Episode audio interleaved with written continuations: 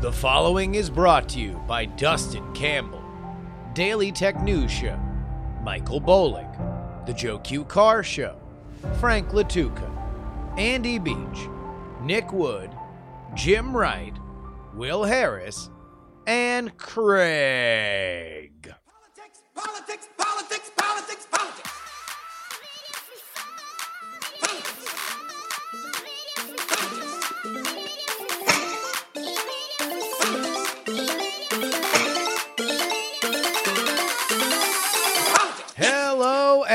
welcome everybody to the Politics, Politics, Politics program for December 4th, 2020. Your old pal Justin Robert Young joining you yet again uh, on a real rocky road of an episode, man. We've got we've got some ups, we've got some downs, we've got a little mystery for you.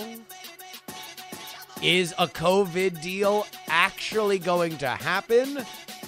Two principals that have held things up to this point have spoken. Speaking of COVID, lockdowns are back for a sizable portion of the country. We'll have the latest there. And your mailbag. A lot of great emails, including a few questions about COVID. I guess this is a lot. This is a COVID episode. Uh, there's a lot of COVID talk and some talk about exactly how much, an existential question for this mailbag. How much do you even like this show right now? Not because you think that it's good or bad or the quality has gotten uh, uh, significantly different, but are you just ready to turn off politics or is there a reason why you are compelled to continue listening. Ah, a little bit of a, a little bit of an existential idea. All that plus an interview with a man who dug into one of the internet's greatest mystery men, Matt Drudge, icon uh, on the World Wide Web, political firebrand, media fascination we get way into it here in this interview. Uh, uh, he is the author of the Tablet Magazine piece. Matt Drudge logs off. And, uh, dude, just a great article. Great article. Intrigue, gossip, personal uh, uh, issues, the shadowy world of web advertising. It's all there for you and the fragile egos of media people. If you enjoy hearing about the fragile egos of the media, then you're gonna need to listen to this interview. But first,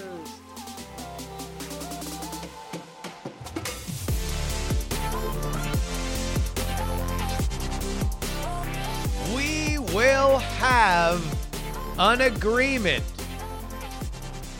These are the words of Nancy Pelosi. The two looming figures in any COVID relief negotiation have and forever will be, at least for the foreseeable governmental future, be Nancy Pelosi and cocaine Mitch McConnell. The president is really sidelined on this and, and has been. And today, a spokesman for Nancy Pelosi said that at 12:45 Eastern Time, those two spoke by phone about their shared commitment for completing an omnibus and COVID relief as soon as possible. Before McConnell spoke with Pelosi, he met with the group of Senate Republican moderates who had supported the 908 billion coronavirus relief bill that to this point, even in our PX3 episode yesterday, he was very cool on.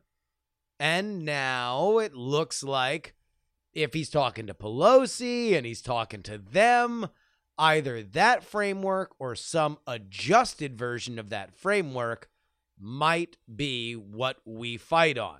So, what exactly is in that bill? Number 1, 160 billion for state and local governments. This is something that the Republicans in the Senate have been staunchly against. And indeed, any kind of pushback that President Trump has given on coronavirus relief, it's been about the state and local governments getting billions of dollars. So what do what does everybody agree on that's in this bill or this framework rather? 180 billion in additional unemployment insurance. So now you might be able to get some unemployment benefits going forward. 288 billion in new funding for the Paycheck Protection Program. That is the ability for your business to stay open and pay your employees while there are shutdowns.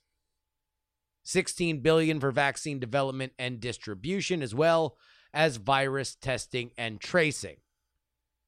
What did Mitt Romney say about their meeting? Quote, we described the nature of our proposal and what we had seen before, of course, was a number of state and local of 160 billion, and we described how it would be allocated and how it would be distributed, some portions based on population, some portion based on revenue gap that might exist locally and so forth. So it, it sounds like what the moderates were doing with McConnell is assuaging him that giving money to the states and the local governments is not going to immediately be a gigantic fiasco or a giveaway that would embarrass the Republicans in the Senate. And just to show exactly the role that Donald Trump is playing in this, and and I don't mean that to to say that he has done a terrible job here. I just think that he's he's not somebody he's somebody that would probably sign whatever. He's fine with it just coming across the desk and and and signing it. He was the main negotiating point with with Pelosi before uh, but they needed something that could get through the Senate, and that was McConnell. So Donald Trump signaling yet again. I want it to happen, and I believe they're getting very close to a deal. If uh, asked if he would support it and sign it, he said, "I will." He did all this, by the way, by giving the Presidential Medal of Freedom to former football coach Lou Holtz. Anybody who's ever heard Lou Holtz, Lou Holtz talk, what a character! He does magic, by the way. You can look up magic tricks by Lou Holtz. He did a torn and restored newspaper on ESPN once. That's the kind of factoids you find on the PX3 show. Politics, All right, something a little bit more serious here for you, and that is the government reaction to our current COVID 19 spike. We had a few states uh, put in some versions of lockdowns before the holiday season, up to and including Oregon, New Mexico, and Washington. But one of the big shoes fell today, and that is here in California, where I am speaking with you right now. Embattled Governor Gavin Newsom, fresh off a scandal where he was defying his own COVID orders by having a big, loud, raucous birthday party at the Tony French Laundry restaurant in Napa. He has uh, announced as of Thursday that California, as a state, will face stay at home orders and they will not be done county by county the entire state will be separated into five regional hospital networks. And the restrictions will be put in place when ICU capacity gets below 15%. Details on this are still coming in, but if there are only five of these, then assume one for the Bay Area, one for Los Angeles, uh, and at that point, I, I guess, I mean, they might group Orange County and LA together, maybe San Diego and, and that southern region uh, south of LA is another. The the Central Valley, which is a tremendous stretch of land, but far more rural. And then I guess Eureka and and that northern area of California. I don't know if Sacramento would be part of the Bay Area, but five regions does that, that's a lot. That's a lot. And that means that if these if the the region falls below 15% ICU, then the following happens. Residents will be unable, uh, unable to gather. Playgrounds, salons, and restaurant dining will have to close. Food takeout will still be allowed. And hotels can only open for critical infrastructure support. Okay, so at the time of, of my recording here, uh, uh, this is all still coming in, but uh, we now have what the five regions are going to be. And great googly moogly, uh, one of these is massive. Uh, it is Northern California, the Sacramento area, the Bay Area, the Joaquin Valley, so that's the Central Valley of California, and then Southern California. And that is basically a U that that envelopes everything that's not the Central Valley of California. These are massive, and they are going to shut down soon. And with them will come fairly serious lockdown measures that I just described. How soon? Here's California Governor Gavin Newsom. as early or rather as late as the next week or so uh, that the greater Sacramento, Northern California regions, as well as San Joaquin Valley and Southern California regions, will have reached that 15% or less ICU capacity. The Bay Area may have a few extra days. Our current projections uh, suggest mid, maybe late December, but all within just the next few weeks. That Our means that the most populous state in the union, damn near 40 million American citizens, will be under lockdown within the next 14 days. The idea that within 48 hours, that massive, go look at this. The, the Southern California hospital region that they have is just gargantuan. Like, not only do they not split up, they don't split up LA and Orange County, which is south of it, but it's essentially another massive population hub. They don't separate uh, uh, San Diego, Santa Barbara, any of those coastal towns, any of the places that you drive through to get from LA to Vegas. Whoo! How did Sacramento get its own region? That's crazy. Also, all non essential travel is now illegal in the state of California. If these are the measures being taken now here, and again, California led the way in, in a lot of these lockdown procedures last time. I wonder where we're going to go now. Uh, the second most populous state in the union is Texas. So far, their governor, Greg Abbott, has said that there is no lockdown coming. Uh, I would probably expect the same kind of messaging from Ron DeSantis in Florida, the third most populous state. Politics, They ask me, did I go deep in my bag? And I tell them, I sure did. You can always send us an email, theyoungamerican at gmail.com.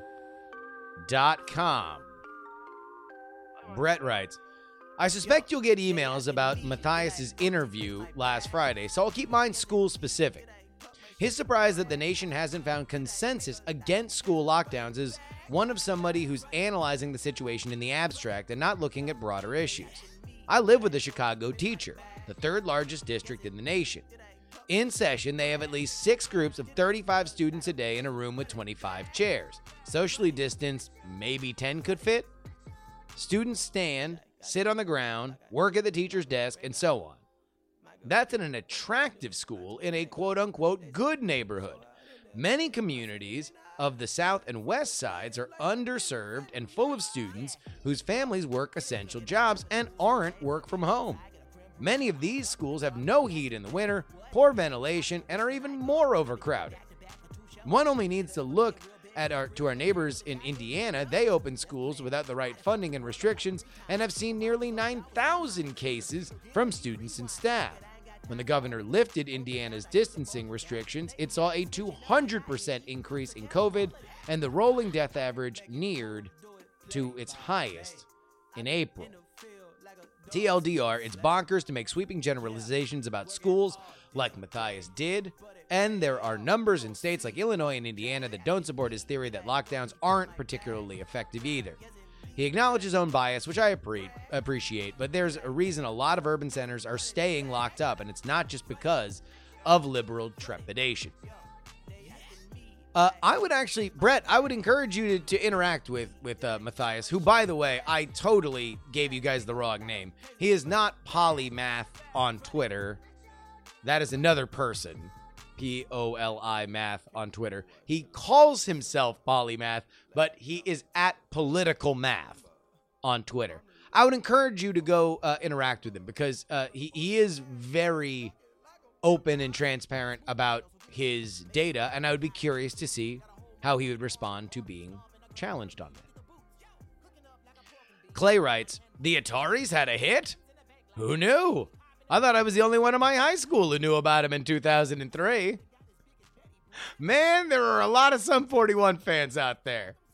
I'll tell you what, man. I was I, I, had a I had maybe an hour and a half back and forth over text with Garrett Weinzierl, host of uh, So Let's Talk About Star Wars and the Angry Chicken, and co-host on the Instance podcast, because he was lighting me up about how much more famous and influential Sum 41 was. But I uh, uh, I stand by my statement. I stand by my statement. Although I will concede that they're probably a two hit wonder because I forgot about In Too Deep. Fat Lip and In Too Deep. Those are the Sum 41 songs. Radical Woody writes Hey, Jerry, I was reading an, ep- uh, an essay by Simone Weil, super interesting French philosopher, or away, Weil, and whatever, Weil, and was struck by a quote that feels relevant to modern politics and figured you might find an interesting thought for the brain mill. Quote The material of the political art is the double perspective, ever shifting between the real conditions of social, equilibrium and the movements of collective imagination. It's from her essay, A Note on Social Democracy, about the brief socialist French government of Leon Blum, but mostly focuses on how imagination plays a huge role in government. Radical Woody, thanks for keeping this uh, segment smart. I do love that kind of stuff. Maybe we should delve more into that. Although that would be a good. Ooh, I should hit up Heaton. That's a good Heaton episode.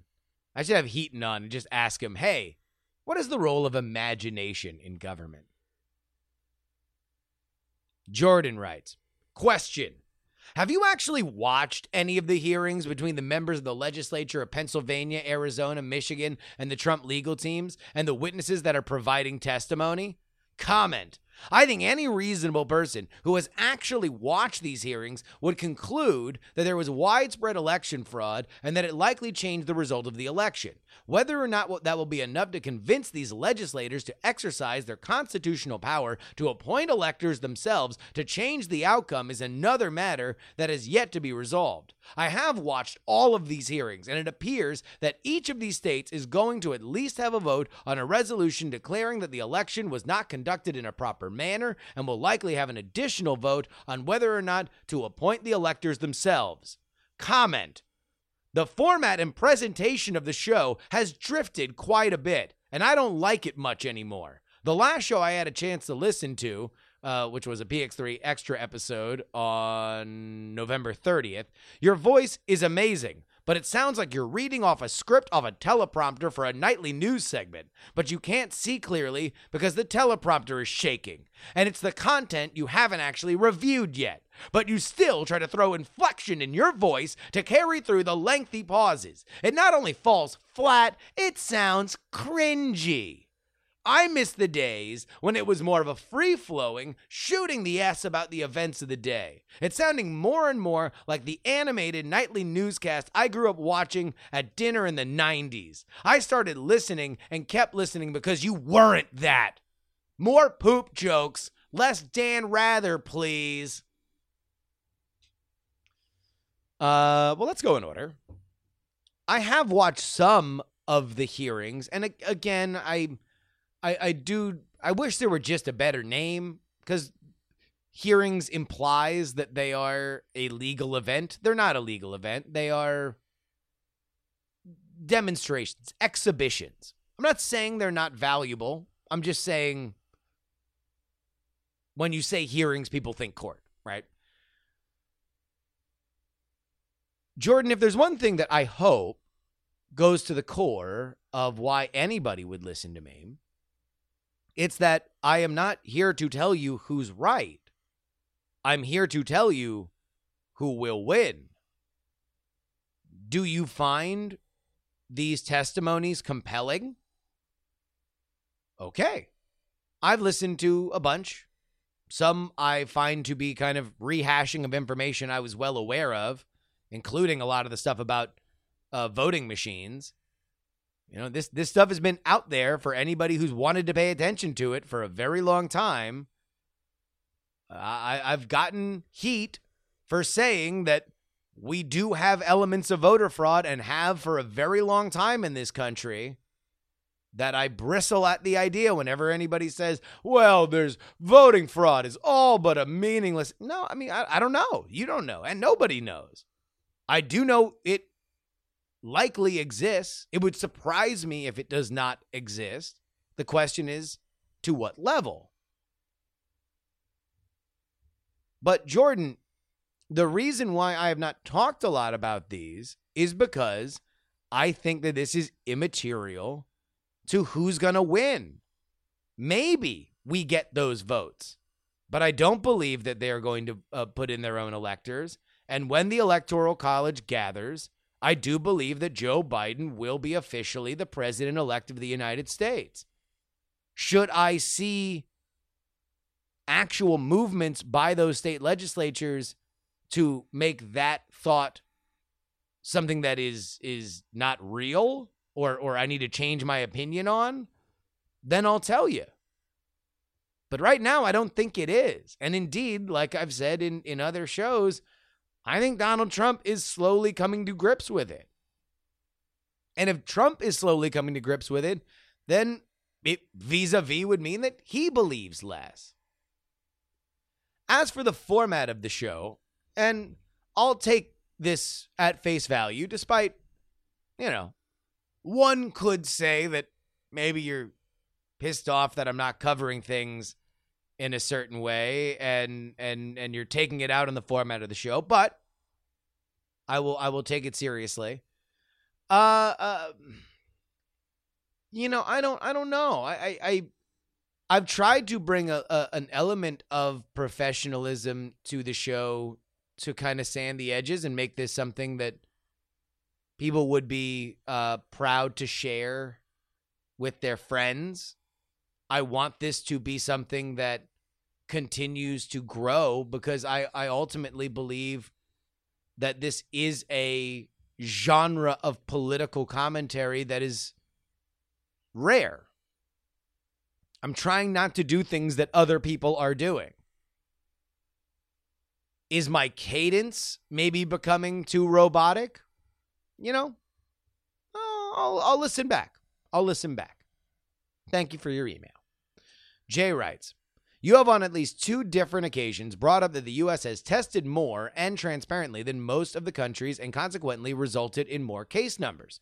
I would like to make the case uh, that re- that reality is the other way around. We have done more testing in this country because we have more cases. If you think about how testing is done, this seems more plausible. Other than the medical staff, caregivers, and some schools, there is no regular testing program that randomly tests the population.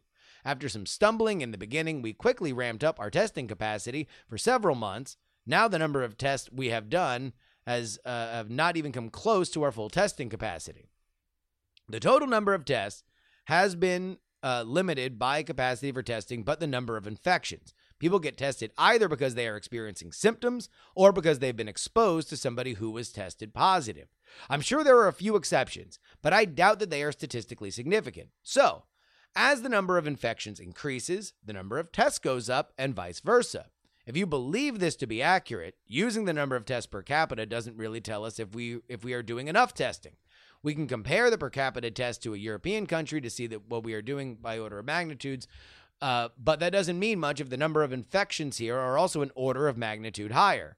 The number we should really talk about is the positivity rate, what percentage of tests are returning positive. If we are really doing a lot of tests, then that number should be low, right? It's not. Jay, where I think we might be separate in our thoughts is what constitutes I have what I believe are symptoms. I need to go get a test, and then how easy it is, and comparing that to other countries. Like the the thing that I do believe America should get credit for is that it's not uh it, it's not an insignificant thing to run 800,000 tests a day. It requires a lot of effort. If it were easy, everybody would do it. So when I say that America should be proud about the number of case, uh, tests that it runs, that's mostly what I'm talking about. That being said, considering how divergent this virus is case to case, that some people have it and are asymptomatic, some people have it and have very mild, mild symptoms, and some people die. The idea that people have peace of mind in being able to get a test, I think is important. And I do think does, by its very nature, turn up more cases if somebody has the ability to go get a test at a point where they would be uh, uh, they would test positive for it because there is a time window thing here. And don't just sit home and try to write it out, which I would presume is the case in an area where testing is not readily available. So I think where where you are are putting my argument, and, and it is a failure of of mine to communicate if this is what I sounded like, is that case numbers are inflated because we have a lot of testing. I don't believe that. I believe that our case numbers are our case numbers are our case numbers. What I think we should derive pride in is that our eyes are wide open because of the amount of tests that we run. They are more wide open than other countries. And that's really my only point. And finally, Jason writes I realize your politics podcast has become vegetables to me. I have sort of a priority list for podcasts. Right now, it's Garrett and Tom and Jenny on Let's Talk About Star Wars, followed by Night Attack Happy Hour, followed by Night Attack Proper, a slew of Hearthstone podcasts, Ice Cream Social, and then whatever's left. Political Orphanage and PX3 are not on that list. What happens, at least lately, is I see in my feed and think, should I listen to this? Sometimes I see the title and say, oh, that sounds awesome. Those are the green beans. Sometimes it's something I don't understand, like Machiavelli or John Stuart Mill. Those are Heaton podcasts. Those are the veggies I've never tried, so I might give it a go, or I might order it and leave it on the plate. And sometimes the subject is Brussels sprouts, and I'm out. Let me be clear. It's not that I don't love and adore your shows. I uh, I always enjoy them. But I always have to think, is this what I want to be ingesting right now, or do I just want steak or pie? I realized this today when I was walking my dog and I thought I should listen to something. I'm going to enjoy, and I should eat my vegetables. Happily, I'm on the middle of you and Andrew and Jen sh- uh, shooting the S about AOC and Mitch, so it's great. Thank you for being veggies I might actually eat. Jason, thank you. If you would like to have your email read on this show, it is theyoungamerican at gmail.com. Politics, Me, me, me, me, me. Me, me, me, me, me, Ladies and gentlemen, uh, we're at the end of the year. Right? Everybody's uh, figuring out what they're doing for Christmas and Hanukkah and Kwanzaa. Obviously, there's a lot of hectic stuff going on, and I know both by your feedback and where the Patreon has gone in the last month that, like the emailer mentioned, people are taking a bit of a political holiday right now. And I understand. But you want to know who this is really for? Everyone who's listening to me right now. Yeah. Oh, it's so sad to see people go. Let them go. The. Right? Everybody that was just showing up to Rubberneck. Now we get back to talking to each other. Finally, it's back to just us. Yes, fluff up your neck beards. Hims, hers, theys, and thems. Because it's nerd time. Once again.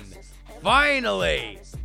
The idea of this being must watch and listen to to everybody on the planet gone. Let's get back to the way it used to be. Let's get back to us discussing politics in the way that that, that, that could actually spur a conversation without turning into something that would fracture your entire worldview and social net. Ah, for the nerds is PX3. And the nerds, if you want more, and there's something that nerds always want, is more. You can get it right now.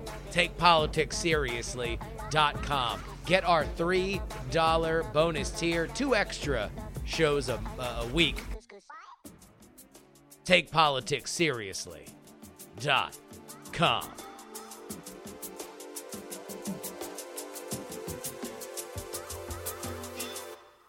Our guest today is Armin Rosen. He is a writer for Tablet Magazine, and his most recent article is Matt Drudge Logs Off about the mysterious internet pioneer, whether or not he still even runs his eponymous website, and everything that makes the mystique around Matt Drudge what it is. You can find Armin on Twitter at Armin Rosen. Welcome to the show, Armin. Great to be here. Thanks for having me on. Now, uh, there's there's many ways that we can begin this interview, but uh, uh, I will I will start because the audience always loves whenever we kind of get inside the bizarre world of journalism. Uh, that uh, I will ask you to confirm what I very much believe that love or hate the politics of Matt Drudge. If you came of age anytime within the late '90s to the the late tens, if you are a journalist and therefore a news junkie, you were an obsessive refresher of the Drudge Report. Correct? Yep. It was America's front page. People called Drudge America's assignment editor uh, because so much of the media was working with Matt Drudge in, in the back of their minds, and very often in the front of their minds as well. Uh, the guy was really kind of, he towered in the psychology of the American media for such a long time and, and still does to like kind of a, a weird, kind of a weird way. Yeah. And and that's I, I think the the biggest thing that is a disconnect for some people to hear that, obviously listening to it on a political podcast, is that Yeah. you you have to divorce the idea that there is Drudge is obviously a politically motivated figure, and Yeah. yet he kind of did wholly, uh, if not separately, then distinctly operate in this like, oh no, he's the news value barometer. For whatever reason, this guy in Miami Beach and whatever mysterious coterie of uh, uh, associates determined whether or not uh, a, a a bizarre story was news or even the big news story was news. Right. And there were so many theories about that. It's like, you know, 10, 15 years ago, you would read about kind of this information cycle where stories would wind up on Drudge and then Fox News would pick them up. And then eventually they'd be talked about enough on Fox News that like the Times would have to pay attention to them. and there was this sense that the Drudge Report could actually kind of drive media cycles, like single-handedly in a way. Um, but also, you know, that was a time where, uh, you know, as you put it, sort of like the information barometer or like the importance barometer. Today we have kind of a lot of those. Like, yeah. Uh, you know, there's like advanced analytics uh, of who's reading what. Um, you know, I worked at a place at Business Insider for a few years um, before I started working at Tablet, where they would actually tell you how many hits an article had, like right underneath the headline. Yeah. Um, but Drudge was really one of the first. I- I- I'm- I'm- such I'm sure- I'm sure that was great for- media. I'm sure that was great for for the ego of writers to have your hit number right under your uh, right under the headline. Oh, it was horrible. They got they got rid of it. They got rid of it not long after I left. Like I think they started to realize that this was kind of a little bit too much for people. Gawker used to do that too, by the way. It's- Yeah. Oh a lot, yeah. a lot yeah. of places used to do that. But Uh, like Drudge was the first sort of way of testing, you know, the question of what people actually wanted to read and why. And, and kind of before the late 90s, I don't think anybody in the media really thought that much about it. It's just like the Times or the Post would set the agenda. Things were important because they were published in Time Magazine or Newsweek or Yeah. something.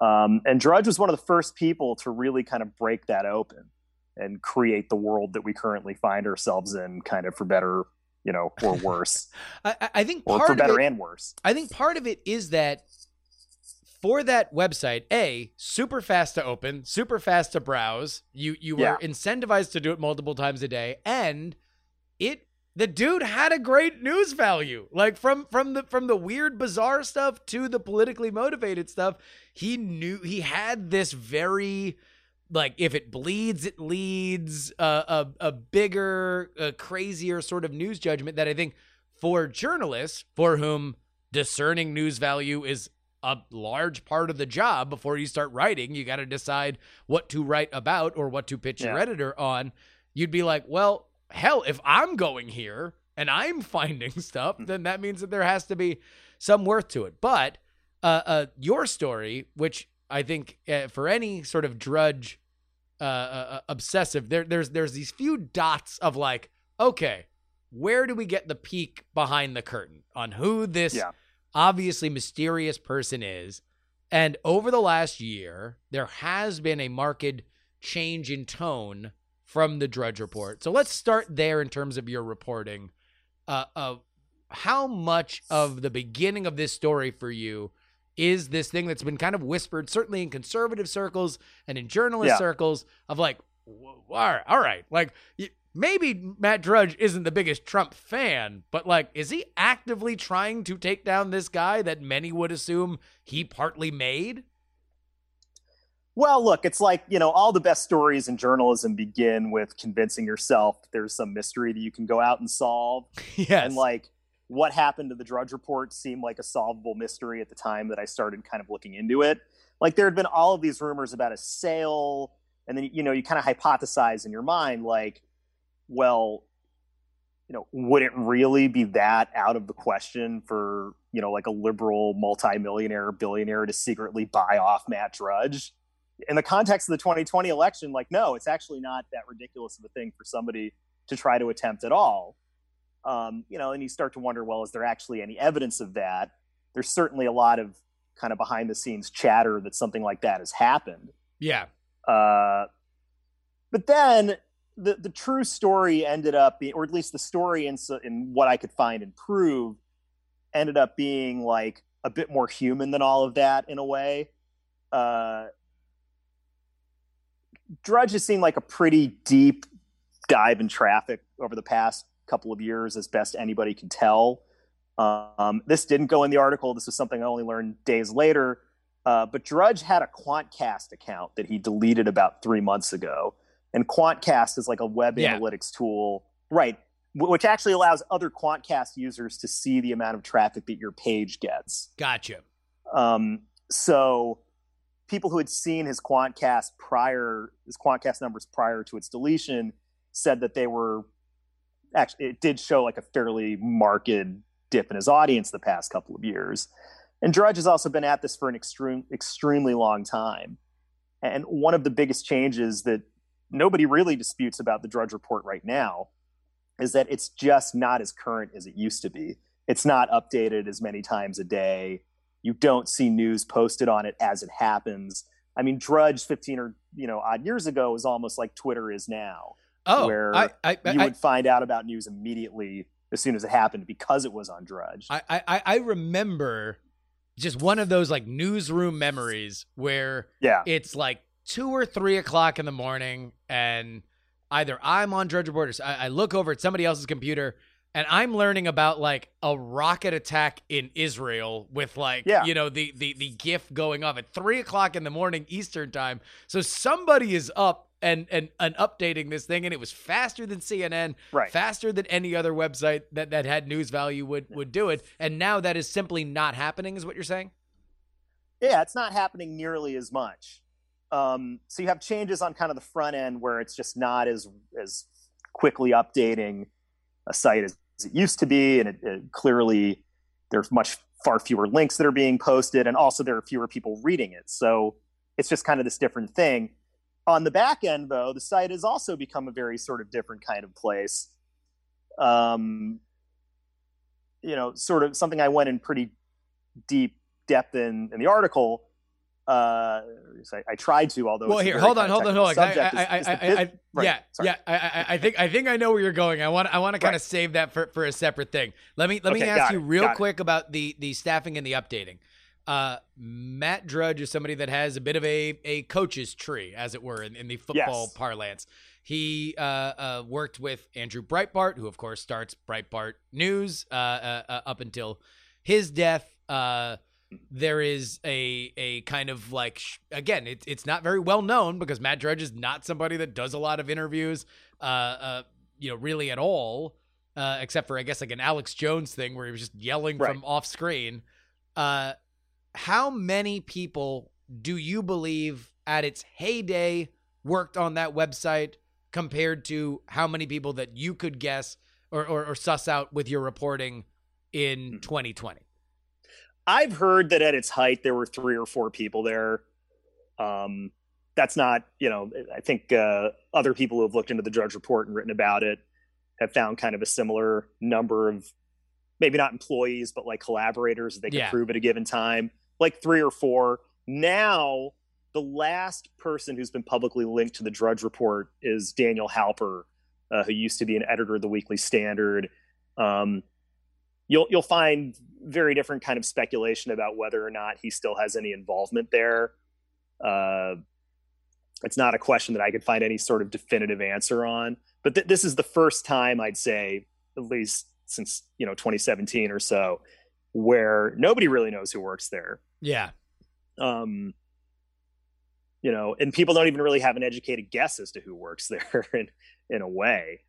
Uh, right, the sort of coaches tree that you mentioned kind of dried up, you know, kind of a while ago Yeah. and and, and there you know and there there are people sort of here and there who have had a hand in you know who are known to have uh, kind of had a hand in Drudge at some point or another. Um, but now there's right people really have no sense of who's helping who if anyone is kind of helping him run it. And and I wonder how much of that is because conservative media really sort of has grown up in the intervening point between when Matt Drudge, you know, breaks politics with the Lewinsky scoop Yeah. uh, to now. Like now there are generations upon generations of people that have kind of come up and become famous and are now starting their own little media empires for which Matt Drudge, which was always a very thin uh, a staff, if at all, uh, uh, Yeah. you know, is just less relevant. I, I want to talk to you about the ideology of the site for a Sure. second. He's obviously been uh, long linked to Ann Coulter. Ann Coulter was a huge supporter of Donald Trump coming into the White House. Had a f- you know famous moment about uh, a year and a half in where she became disillusioned with Trump and uh, uh, was very very critical of him. So when I read the site and I saw more and more Trump critical to eventually flat out anti Trump stuff, I presumed that it's like, oh, okay, all right. Well, if they're tight, then maybe that's just where the wind is blowing. Uh, uh, in in your reporting, how much uh, have have that uh, did did that bear out?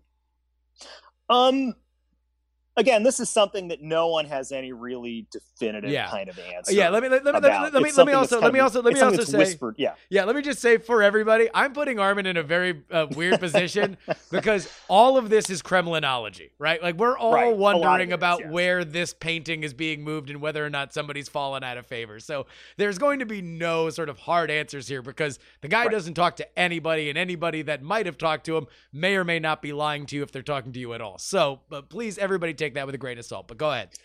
So the last sort of public statement that Drudge, that Drudge ever really kind of made uh, was a, a 13 minute appearance on Michael Savage's radio show in early 2017. Michael Savage is, uh, you know, of course, this very kind of heterodox extremist of some kind or Mhm. another.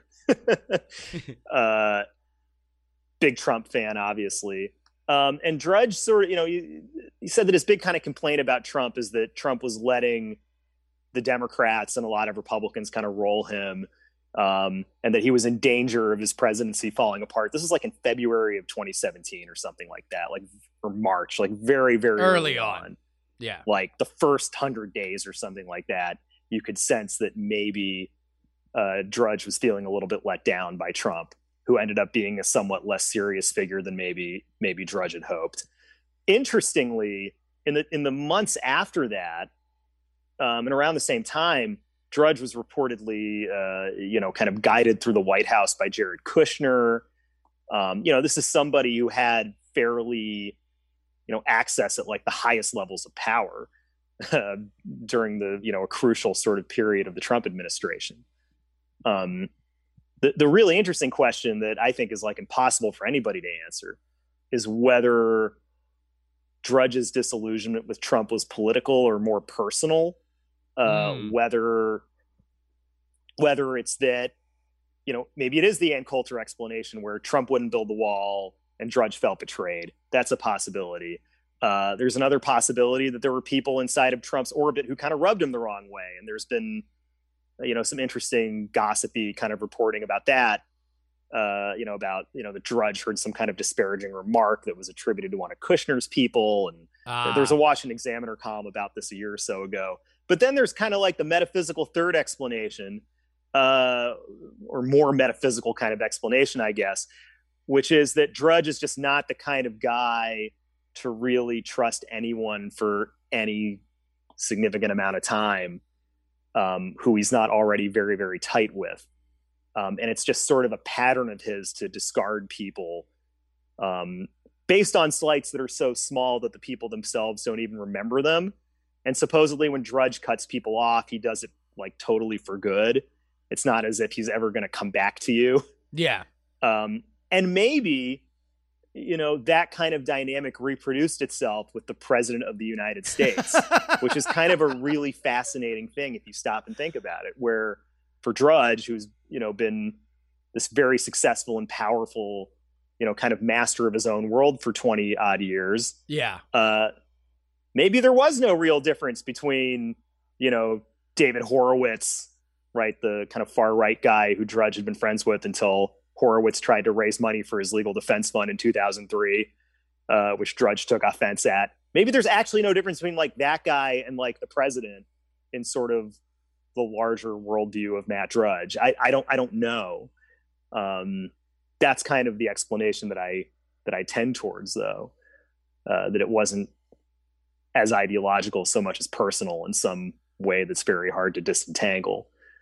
Um, Which I, I guess you're- makes hmm. it, it, make, it makes a lot of sense because Yeah. uh, I don't know of a president in history that has been more media focused and savvy than Donald Trump. All you have to do is go back to during the campaign in 2016 when uh, uh, his uh, I I think it was either his voicemail or somebody else's voicemail got oh no it was Trump's voicemail that got hacked Yeah. and it was just filled with journalists saying oh thank you for donating to my charity or thank you for doing this like he has a back channel it, it no doubt involved Drudge but also like I, I don't think he ever really got access like that certainly not to Clinton certainly I mean maybe to to to outside rims of of the Bush orbit but I don't think W was was picking Oh, up the here's a- phone and chatting here, to him. here's here, here's a fun kind of story about that that didn't make it in the article. Okay. Um, the R, the Bush campaign, forget if it was the Bush campaign or the RNC or both, had kind of designated points of contact with Drudge. Yeah. Um, right. So the the two, I believe, the 2004 George Bush presidential campaign um, had like a point of contact with Drudge, like a designated emissary to Matt Drudge. Um, and I think that guy is now the governor of Alabama. So really? there's an interest. Yes, I forget. I forget his name, but like, or maybe it's the governor of Arkansas. One of the two Southern A states. The Yeah. governor is currently someone who was at one point the designated Republican Party point of contact with Matt Drudge. The Drudge guy. he was Uh, the Drudge like- guy. Right. Right. Like that is that's how important Drudge was. That even before Oh, the emergence of like a Donald Trump type, you would have like an ambassador to Matt Drudge for like an entire American political party. And that I think, and Uh, you, you you you lead your story, which again I, I made mandatory reading for everybody who listens to this podcast. So if you have not read it, please go read it. But, wow. Thank But but the lead and your story is the idea that Matt Drudge would not go full break the internet three siren gifts for this Hunter Biden story to kind of demonstrate either Hmm. Yeah. by will or political inclination that that man has changed and uh, you you need to look no further than the 2004 uh, Bush campaign where you know a, a lot of the the Swift boat stuff sort of begins there. I mean, like that's that's where a lot of a lot of the marching orders kind of came from was was how much if Yeah. if Drudge was putting his shoulder into it, then it meant something. Right. Right. Uh, And it, and again, it just it seems to it just seemed to clash so much with his basic philosophy of life, um, not to really kind of raise a stink about the New York Post stuff. I mean, again, like the last long interview that he ever gave was with Alex Jones, yeah, who is like, for all anybody else can say about him, um, really is to a very certain group of people the ultimate symbol of freedom from corporate power sure, yes, that we have in the United that we have in, in, in American life in some way, uh, w- which is not to say I approve of him at all, but like you know the story of Google and you know and Twitter and Facebook and whoever Oh, else yeah. like, actually allegedly censoring news to benefit a political party would seem to be exactly the sort of thing that the Matt Drudge who went on Alex Jones's show Oh, sure. talking about Google's hell pit would be pretty incensed about. I mean, yeah, Instead, and, there was and you know nothing. and the eat the rich angle, the idea of, of rich people Right. behaving badly or or falling on hard times, like this. These are like, uh, you know, short of a House of Filth headline, like we are Yeah. we are in prime drudge zone there. But and really, I think the the the meat of your article is the kind Yeah. of deep dive into what I what I held you off of earlier, and Yeah. that is the idea that maybe this is some kind of personal slight. Maybe this is the shadowy buy off for which has been circulated in, in journalist circles or media circles. But maybe this is just a guy running out of gas and looking to cash in. And how do you cash in if you have a very lightweight website that all that that relies uh, uh, primarily as a a, a, a top-notch link farm and that is the shadowy world of web advertising. So if you're going to to lay this out in brief for our audience, uh, Sure. what did you learn? So what I learned is that online advertising, which of course is a multi-billion dollar industry that supports among other things like all of the media at this point, is like an almost completely unregulated kind of gray zone um, where you have kind of like certain folk ways and practices and standards and things like that, but they ultimately don't really mean all that much. Um, and if you want to cut certain corners, you can do it, and kind of nobody is going to stop you. What what you see out of the Drudge Report, at least in the last couple of years, is an awful lot of corner cutting in ways that seem pretty suspicious. Yeah. Um, you know, uh, Rocky Moss, who's a kind of an expert in online ad fraud, uh, discovered not only that there were ads that were hidden on the Drudge Report page, these are ads that somebody paid for that were not rendering. He also found that you couldn't even re- you couldn't find this out just using standard web developer tools. Like you would have to go through some extra jump through some extra hoop in order to discover this. Um, and uh, luckily, Rocky was, uh, you know, he had the forethought to put this into a video to demonstrate exactly how this seemed Yeah. to work. And, and, and just just Um, just to lay out for folks, when when we say ad fraud here, what we mean is that you know how you go on Amazon and you look for a hammer and you buy the hammer, and then annoyingly for the next week, every website you go to is advertising that same hammer, or uh, you are just finding all these ads uh, uh, uh, following you. These are the kinds of things that they are that would show up that are being paid for to show up, but on the Drudge Report, it is hidden behind whatever. It, it is just that, that clean sheet, except for the the main banner up there, remains Yeah. unseen. Right, and at least at the time that that Rocky checked the page, this was at, at some point in October. Um, but there were other kind of interesting, I guess you could call them irregularities as well. Um, there's this mislabeling of uh, indirect ads as direct, as, excuse me, this mislabeling of reseller ads um, as direct ads. Um, and, and this is where it starts. It, it gets a little bit kind of complicated here, but direct ads are ads that are only supposed to be run or that the buyer believes are only being run on a single site or a single interlinked network of sites. But you'll find ad IDs that show up on the Drudge Report, showing up on tens of thousands of other websites. Yeah. Um, what's interesting, and this kind of gets to the you know the really kind of weird part of the story. Um, Drudge's exclude Drudge replaced his exclusive ad broker, the only company that had ever sold ads on the Drudge Report or on behalf of the Drudge Report. Um, he replaced it in early 2019 with this very kind of mysterious one person shop operating out of what seems to be a UPS store on the West Coast. Right. His previous company was like kind of a well known online marketer with like a large office in Virginia. Um, drops them without explanation, picks up this other company. This other company is run by a woman who's married uh, to basically the guy in charge of the Drudge Report servers, at least up until 2019 at some point hmm might still be in charge of them now. Um, meanwhile, the husband and wife also own RefDesk, which is the website founded by uh, Robert Drudge, who's Matt Drudge's father. Um, and they also have, uh, you know, uh, sort of exclusive rights to sell ads on on RefDesk as well.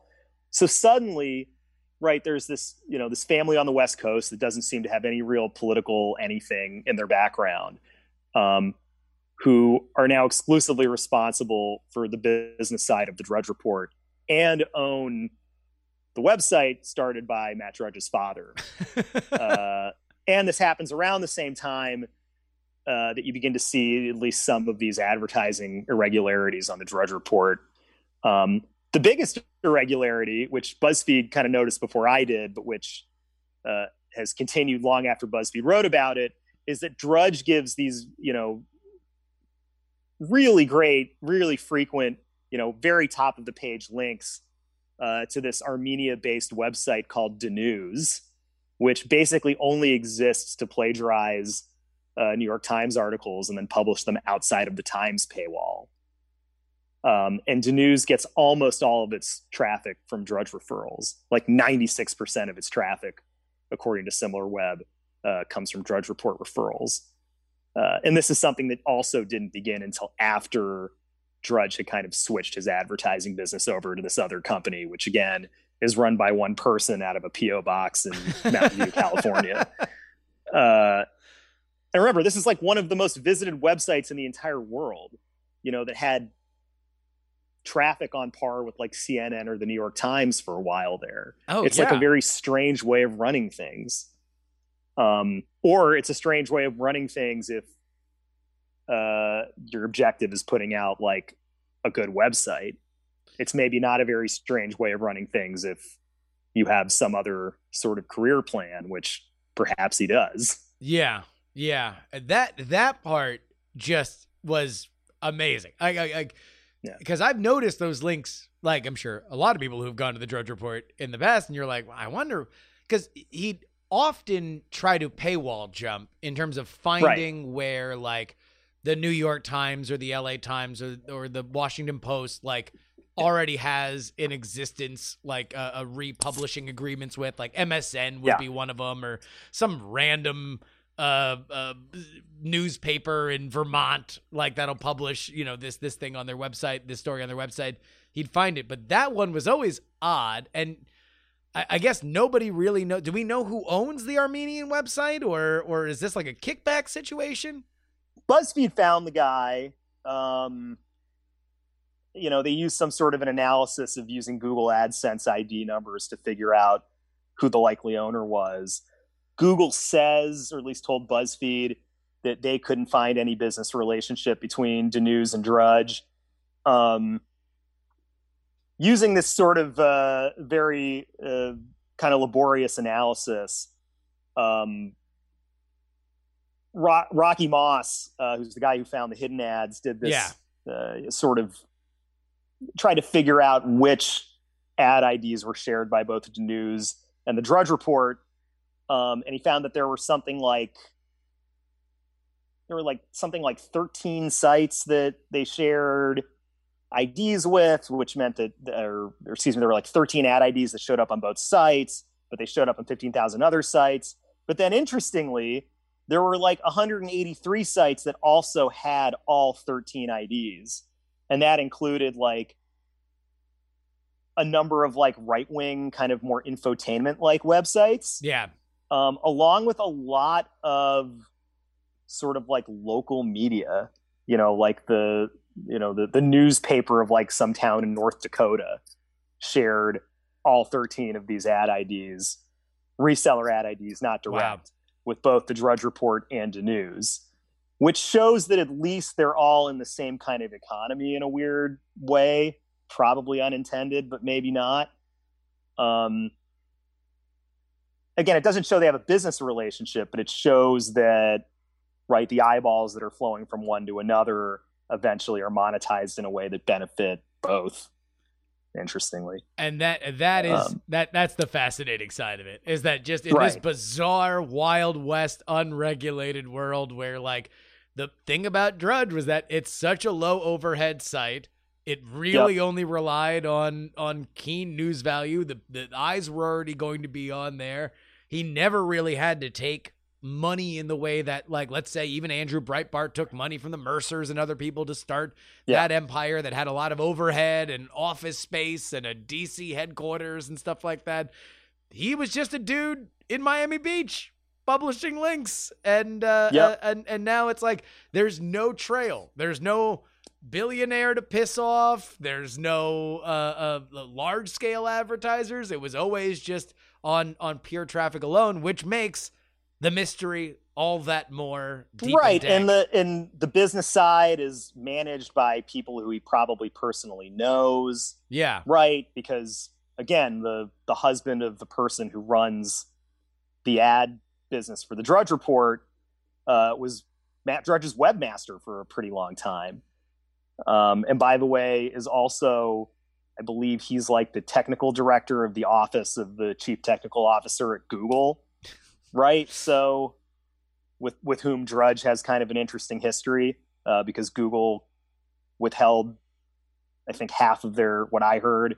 At one point they withheld half of their advertising revenue from Drudge oh wow. because Drudge was Drudge was messing around with the his page refresh rate in a way that Google believed was you know artificially inflating ad impressions.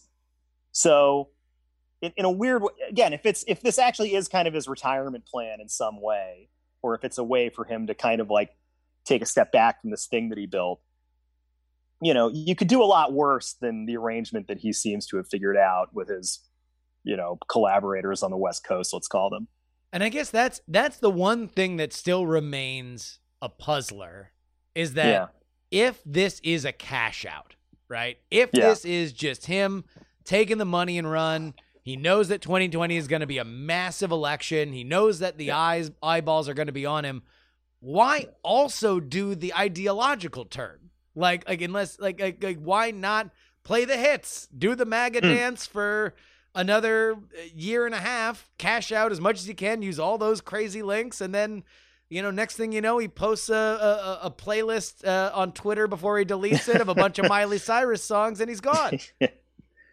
I don't I don't know. I mean, that's a that's a great question. Like was his disillusionment with Trump totally sincere? Did it come from ideology? Did it come from a personality clash?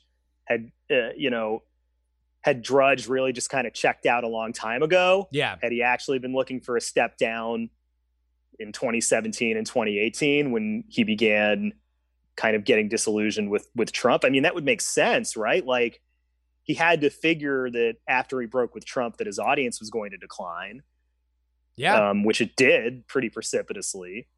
Uh, you know, it's very hard to kind of uh, you know turn on your readership and still keep them around. Like that's a trick that not many people have ever been able to pull. Uh, you know how premeditated this was, what effect it kind of had on what the site looks and feels like. Again, as with so many things with Drudge, it's anybody's guess. Um, you know the the clues point i think in a, in a certain kind of direction here and there uh, yeah. but again it just goes to show you how much of the media um, and also how much of the media's kind of image of itself was filtered through sort of one person who not that many people really understand that well Yeah, yeah. Who, by all accounts, is his own character. Is is just is, is his own his own kind of weird personality. Uh, all right, one Yeah. last question before I let you go. Sure. Uh, what has been the reaction from within your media circles to your article? Um, I've gotten it's interesting. I've gotten like a lot more reaction to this one than I have to anything I've written for a few months. Yeah, Um, in fact, I've been kind of surprised that people care that much about Drudge. Uh, but again, it, it gets to this. It's it's very psychologically fascinating, right? Like people in media spent such a long time trying to figure out what this one guy wanted yeah, um, and it had the effect of kind of flattering their own sense of importance in a way. Uh, not just Matt Drudge's, but kind of the, the media as a whole. Uh, you know, the the idea that you you could just break through this one single gatekeeper, and then suddenly you could be a name overnight, right, or, or something like that. Um, and it, it just goes to show how hard it is to sort of deprogram that. Like, you know, the editors and journalists of 10 and 15 years ago still have this one guy looming in their in their psyche in a way that they can't deprogram. um, and it's going to be the exact same thing for Twitter in another 30 years or for I- Facebook or for, I- it's I- just Yeah, I, I totally think that that's part of it. Part part of the nobody was really able to replace Drudge until social media. Social Yeah. media was the first time, you know, we saw blogs, we saw modernized websites, we saw a be- better video and resolution and YouTube. Nobody could scratch that itch until we got th- this drudge on steroids of of Twitter and and Facebook. And obviously that is part of it and yet there is again an entire generation entire generation of conservative media entire generation of all media that have this different relationship with this one weird dude. But the really brilliant thing about Drudge and the reason that people still care about him, and maybe the most damning part of this whole story, really, yeah. is that Drudge succeeded by appealing to journalists' vanity, yep right? Which you know, the i again, the idea that you just you know he'd be patting, you know, handing out cookies basically and patting people on the head if he liked them, yep essentially. And there was this, you know, this quest to be liked by this one guy and to figure out what this one guy wanted. And now kind of all of the media is like that, except for the entire world in some way. yeah You have that same dynamic playing out on Twitter every single day. Um, I participate in it. I tweet all the time. Like I completely understand it. Uh, but a lot of that began, a lot of kind of the psychology of the vanity of the media class began uh, with Matt Drudge in a weird way, i don't or think at least the modern iteration of it began with him. I don't think there's a better way that we could end this uh, interview uh, because I think that was very, very well said. Armin Rosen has joined us. He, of course, is a writer for Tablet Magazine. Go check out the article for which we just talked about. If you have not read it, shame on you. Matt Drudge logs off Uh, it is on tabletmag.com right now. Armin, thank you so much for joining us. Thanks for having me on. And that'll wrap it up for us today. Thanks again to Armin Rosen for joining us. Again, fu- you gotta read. It's mandatory reading that Matt Drudge article. I, I, I don't know any Matt Drudge article I love. It's my media, my my my heritage, my media heritage. I have to care about Matt Drudge. I don't make the rules. Here's what are the rules is that at the end of the show, we read our Titanic $10 tier. I love you, TNT. Dr. G, the Jen, K, or Kathy Mack. Headphones Neil, Onward to Georgia, Captain Bunzo, Jay Sulu, Dallas Danger Taylor, Middle Age Mike. What happened to Tex? Get a bucket and a mop. Cujo, Idris, Jacob Wilson, Berkeley Steven, Justin Egan, com junkie, Jason, Rob. Martin, Alec, Government Unfiltered, Andres, Archie, Darren Kitchen of Hak5, Adam, Jacob, Olin and Angela, DL, Kyle, Chad, Nomadic Terran, Miranda Janelle, Jenny, Robert, Paul, the most conscientious, nonpartisan listeners, Brad, Richard, Ed the Goose, just another pilot, Frozen Summer, Jay Pink, Andrew, and James. If you want to join their ranks, it is takepoliticsseriously.com. You want to keep up with all of the uh, all of, of the, the the politics, politics, politic wares, right? Our live streams, our newsletter, our podcast then you go to PX3 Tweets on Twitter.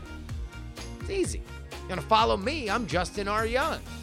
You want to write into the show? It's theyoungamerican at gmail.com. Until next time, this is your old pal Justin Robert Young saying some shows talk about politics, others talk about politics, and still more talk about politics, but this is the only program that dares talk about politics, yes.